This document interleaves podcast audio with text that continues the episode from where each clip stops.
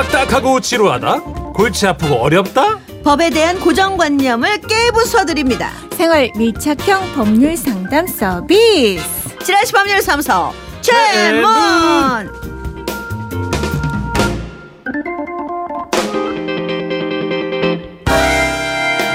예, 지라시 법률사무소 최앤문 수석 변호사시죠? 김미영 변호사님 소개합니다. 네, 선생님. 안녕하세요. 어, 오늘 너무 추워요. 추워요. 엄청 춥더라고요. 네, 그래서 손이 차가워서. 한파주의보. 그러니까 네. 우리 면인데 저긴 털이. 털 없이 못 살아요. 있어, 보여. 아, 이게 영어 쓰면 안 되죠. 이게 네. 가짜 털이라고 하는. 아, 아, 우리는 근데, 예. 가짜 털 선호해요. 영어로 하면은 fake 네. fur 있어 보이지 네. 않습니까? 어, 그럼요, 그럼요. 진짜인 줄 알았어요. 매주 뵐 때마다 굉장히 럭셔리하세요, 변호사님. 저기 made by 인터넷으로 아시면 돼요. 아유, 아유, 소박한 우리 변호사님. 네. 패션 리더십니다. 네네. 자, 이 시간은 지난주도 아주 불꽃이었어요. 음. 우리가 이제 일상에서 겪는 거 법대로 해봐! 막 얘기했다가 진짜 법대로 할 수 있나? 네. 하는 걸 여러분들이 물어보시는 거잖아요. 그렇죠. 예, 예. 답답한 고민들, 법적으로 어떻게 되는지에 대한 궁금증, 오늘도 김미영 변호사님이 소개해 주시겠습니다. 그렇습니다. 아, 청취자 여러분의 판결도 받겠습니다. 사연 듣고 어, 의견 있으신 분들은요. 문자를 주세요. 샵 8001번. 짧은 글 50원, 긴 글 100원 추가되고요. 미니는 무료입니다. 자, 여러분 그 게시판에 늘 많은 글들을 올려놓으셨는데요. 자, 오늘도 어, 사연 하나 소개하고, 네, 사건 하나 소개해드리고 넘어가도록 하겠습니다. 오늘은 이은미 씨의 고민 해결해 드리죠. 예.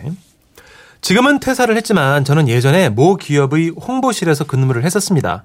그리고 그때 부서 선배의 부탁으로 언론 보도용 제 얼굴 사진을 몇 장 찍었어요. 그런데 지금 퇴사를 한 지 1년이 다 돼가는 시점에서 얼마 전 친구에게 메시지 하나를 받았는데요.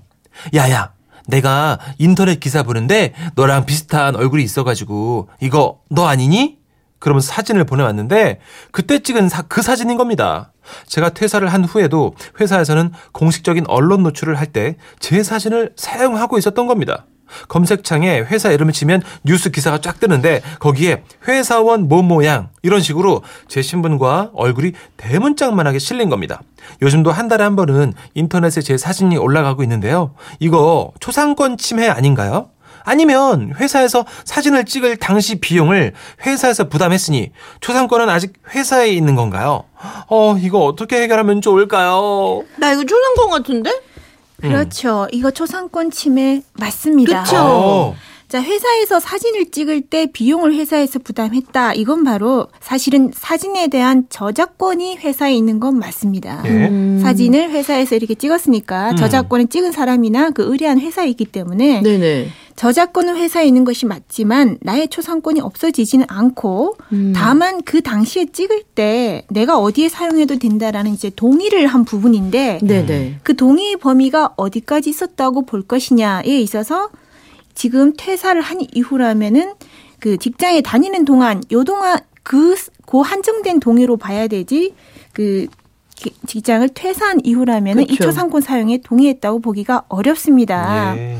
이 대법원 판례에도 동의 당시에 허용했다고 보이는 범위를 벗어나서 공표를 하려면 다시 동의를 받아야 된다라는 판례도 있거든요.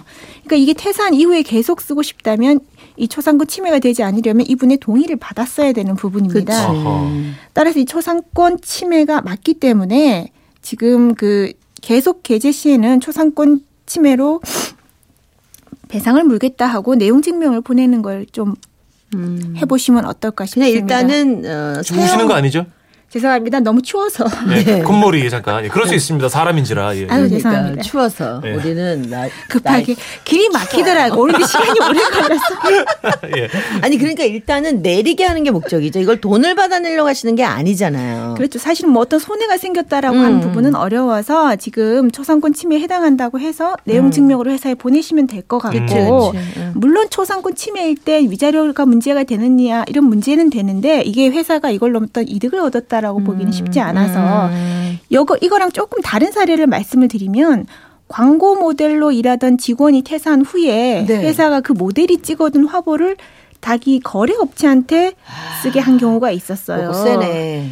그런 경우에는 초상권 침해로 위자료를 물어야 한다라고 해서. 일정 금액이 이제 배상을 했던 경우이고 아. 이 경우는 지금 자기가 다니던 회사 음. 부분이기 때문에 뭐 그 정도까지는 아직은 아닌 것 같고 초상권 침해 부분은 맞으니까 음. 더 이상 사용하지 않도록 하시면 될 것 같습니다. 아유, 이런 건 좀 미리 좀 알아서 해주시면 얼마나 좋아요. 그러게요. 음. 다만 이 사진은 지금 말씀하신 우리 그 청취자분은 본인의 얼굴 사진이니까 이런 거고 예. 왜 임직원 행사나 이런 거에서 단체 사진 있죠. 네네네. 그런 부분은 좀 다릅니다.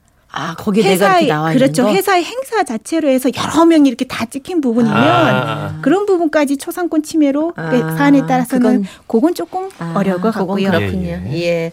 자, 상담이 되셨죠? 네, 꼭 참고하셔서 그쪽에 내용 증명을 보내시면 예, 해결이 되실 것 같아요. 자, 그러면 지라시 법률 사무소 최문 오늘의 사례로 들어가겠습니다. 29살의 직장인 김미영 씨. 그녀가 가장 즐기는 취미 생활은 바로 인터넷 쇼핑인데요.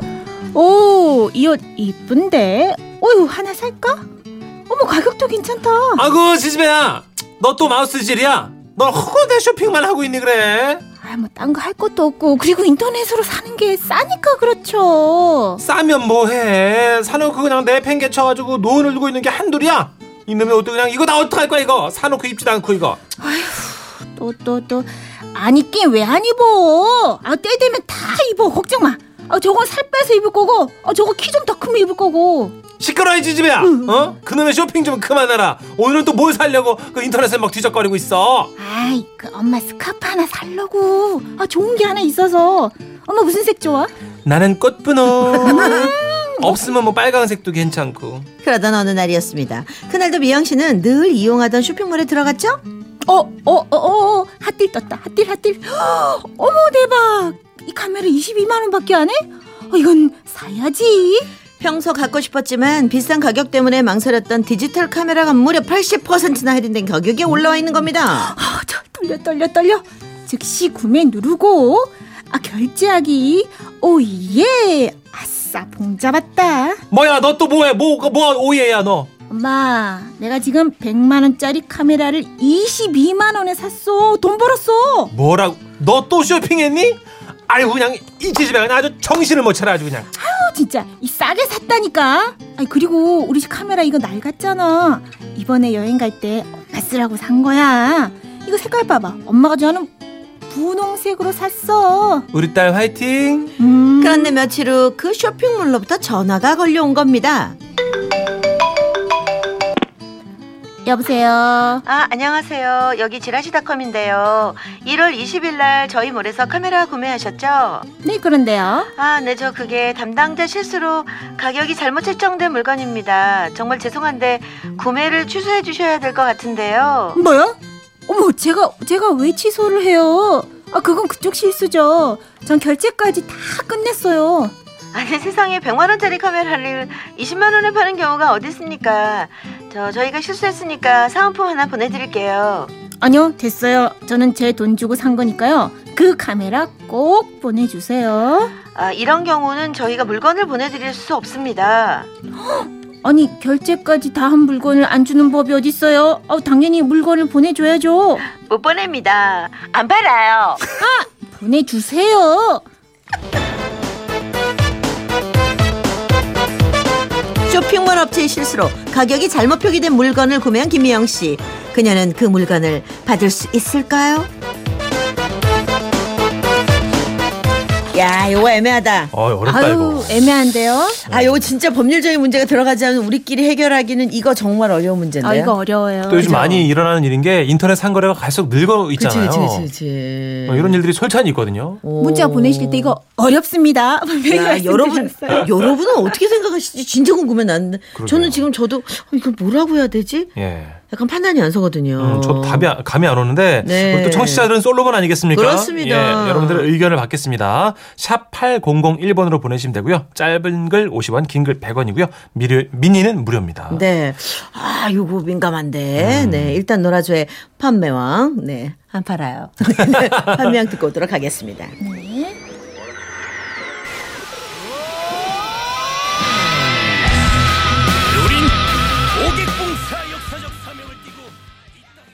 이렇게 하면 판매 많이 할 것 같아. 너무 그러게요. 힘들어. 판매하려 노래가 힘들어. 와, 9992님은 구매자에게 물건을 보내줘야 합니다. 판매자가 잘못한 건데요. 사순이가 물건 줘야죠. 제가 살짝 지금 그렇거든요, 저는. 음. 왜냐면 이쪽에서 뭐가 실수야? 구매자가. 맞아. 저도 돈 냈으면 줘야 되는 거 아닌가 싶고요. 그거는 구매자, 구매자 의 실수는 없죠. 그러니까 그쪽에서 이거는 손해 보더라도 그건 어쩔 수 없을 것 같은데. 근데 우리 소비자들도 물건 샀다가 마음에 안 들면 또 취소하기도 하고 반품하고. 하죠. 그건 하죠. 그렇죠? 그죠? 네. 왜 그러면 주문을 잘못했을 수도 있고 마음에 안 들어서 보낼 수도 있고. 음, 맞아요. 그렇죠. 자, 그럼 소비자는 그런데 판매자는 아차 실수를 다 뒤집어 써야 될까요? 저는 그런 것 같습니다. 왜냐면 지금 음. 7789님도 아 실수니까 보내달라 하면 안 되죠. 누구나 실수하면서 하는 거 아닌가요? 입장 바꿔 생각해 보면 되는 거 아닐까요? 변호사님 말씀이네 이거는. 어 그런 이건 변호사님이랑 같은 입장이네. 음. 5034님은 사진기는 밟지는 못하지만 정신적 보상은 받을 수 있다고 생각해요. 그렇지 충격 받았으니까. 아, 정신적 충격. 네. 음. 0003님은요 또 아, 판매자 구매자 반반씩 손해 감수하고 음? 사이좋게 해결하는 것이 좋을 것 같네요.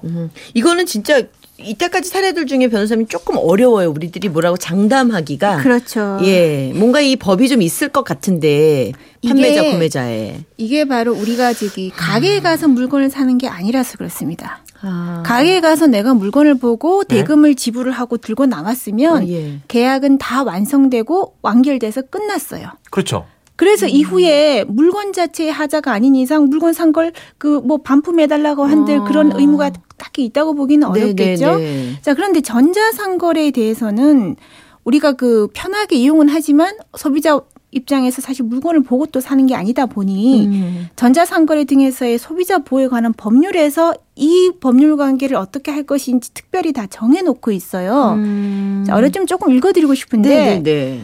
이 전자상거래법이라고 약칭을 합니다. 네. 이때 통신 판매가 뭐냐라고 하면 우편 전기통신의 정하는 방법으로 재화 또는 용역의 판매에 관한 정보를 제공하고 음. 자 전자상거래는 물건을 주는 게 아니에요. 정보를 제공하고 소비자의 청약을 받아서 예. 재화 또는 용역을 판매하는 것을 말한다. 이렇게 돼 있어요. 이게 똑같이 읽히 계시면 뭐냐 하면은 소비자가 하는 행위가 청약이다라고 말을 합니다. 자, 매매 계약이 성립을 하려면 저희 법적으로는 청약과 승낙이에요. 내가 뭐려고 하려고 하고 상대방이 승낙을 하면 계약이 체결됐다고 봅니다. 그런데 전자상거래에서 이 사업자가 제공하는 거는 정보 제공이고 음. 소비자가 지금 나 주문해 놓고 하는 거 있죠? 예. 소비자의 주문이 바로 청약이고 그럼 그 다음에 사업자가 오케이 하는 승낙이 있어야 계약이 성립합니다. 그래서 이 법 14조에 뭐라고 그랬냐면 통신 판매업자는 죄송합니다. 소비자로부터 거래에 관한 청약을 받으면 음. 청약 의사 표시의 수신 확인 및 판매 가능 여부에 관한 정보를 소비자에게 신속하게 알려야 한다. 네. 내가 주문을 하면 네. 그때 판매 가능 여부에 대한 정보를 소비자에게 신속히 네, 알려야 네, 하고 예. 음. 그리고 15조 2항이 이렇게 돼 있어요. 통신 판매업자가 청약을 받은 재화를 공급하기 곤란하다는 것을 알았을 때 예. 지체 없이 그 사유를 소비자에게 알려야 하고 예. 선지급식 통신 판매의 경우에는 그 소비자가 그 대금의 전부 또는 일부를 지급한 날부터 3영업일, 3일 이내에 환급하거나 환급에 필요한 조치를 하여야 한다. 음. 자, 영업일이란 뜻은 주말이나 휴일을 뺀다는 뜻입니다. 음. 자, 그러니까 이게 뭐냐면은 이 소비자가 주문을 하고 결제를 하더라도 네. 그거는 계약이 아직 성립된 게 아니라 아니다. 청약이고 사업자가 그 기간 안에 재화를 공급할 수 있거나 없거나 그 부분을 밝히게 되면 된다. 그때 아. 계약이 성립하는 아. 겁니다. 어허. 물건을 받으려면 계약이 성립을 해야 사업자가 물건을 제공할 의무를 부담을 음. 하게 돼요. 그 지금 이 상태는 사업자가 물건을 줘야 되는 의무는 성립하지 않은 상황인 겁니다. 음. 그래서 전화로 이 물건을 이렇게 잘못해서 판매를 할 수가 없습니다가 계약 성립이 안 되는 게 그 통지의 한 일환으로 얘기를 한 거랑 다름없게 자, 되는 거군요. 우리가 인터넷으로 거래를 전자상거래를 하면 제가 주문을 하면 이메일이든 뭐든 서류가 오죠. 오죠. 네. 자 그렇게 돼야 된다. 아. 그 전에 지금 사업자가 어 알고 봤더니 재고가 없네요. 어, 그리고 어떤 가격은 어 이게 가격이 음, 뭐, 뭐. 바뀌어가지고 음. 이물 이 가격에 해당하는 물건은 없네요. 뭐 이런 식으로 그걸 보낸 하시는- 거가 되는 거네. 그렇죠. 음. 이거에 대비해서 사실은 소비자도 그래서 보면 네. 우리가 7일 이내에 전자상거래 뭘 해도 어쨌든 환불이 가능하다고 알고 있지만 네. 그게 예. 바로 청약 철회입니다. 무단결 씨, 아, 못 받는다는 얘기네요. 네. 저희가 판결을 내려드리도록 하겠습니다. 예. 자, 쇼핑몰 측의 실수로 가격이 잘못 책정된 물건을 싸게 구입한 미영 씨는 그 물건을 받을 수 있다, 없다? 없다. 없다. 와. 못 받는다는 얘기죠. 맞습니다.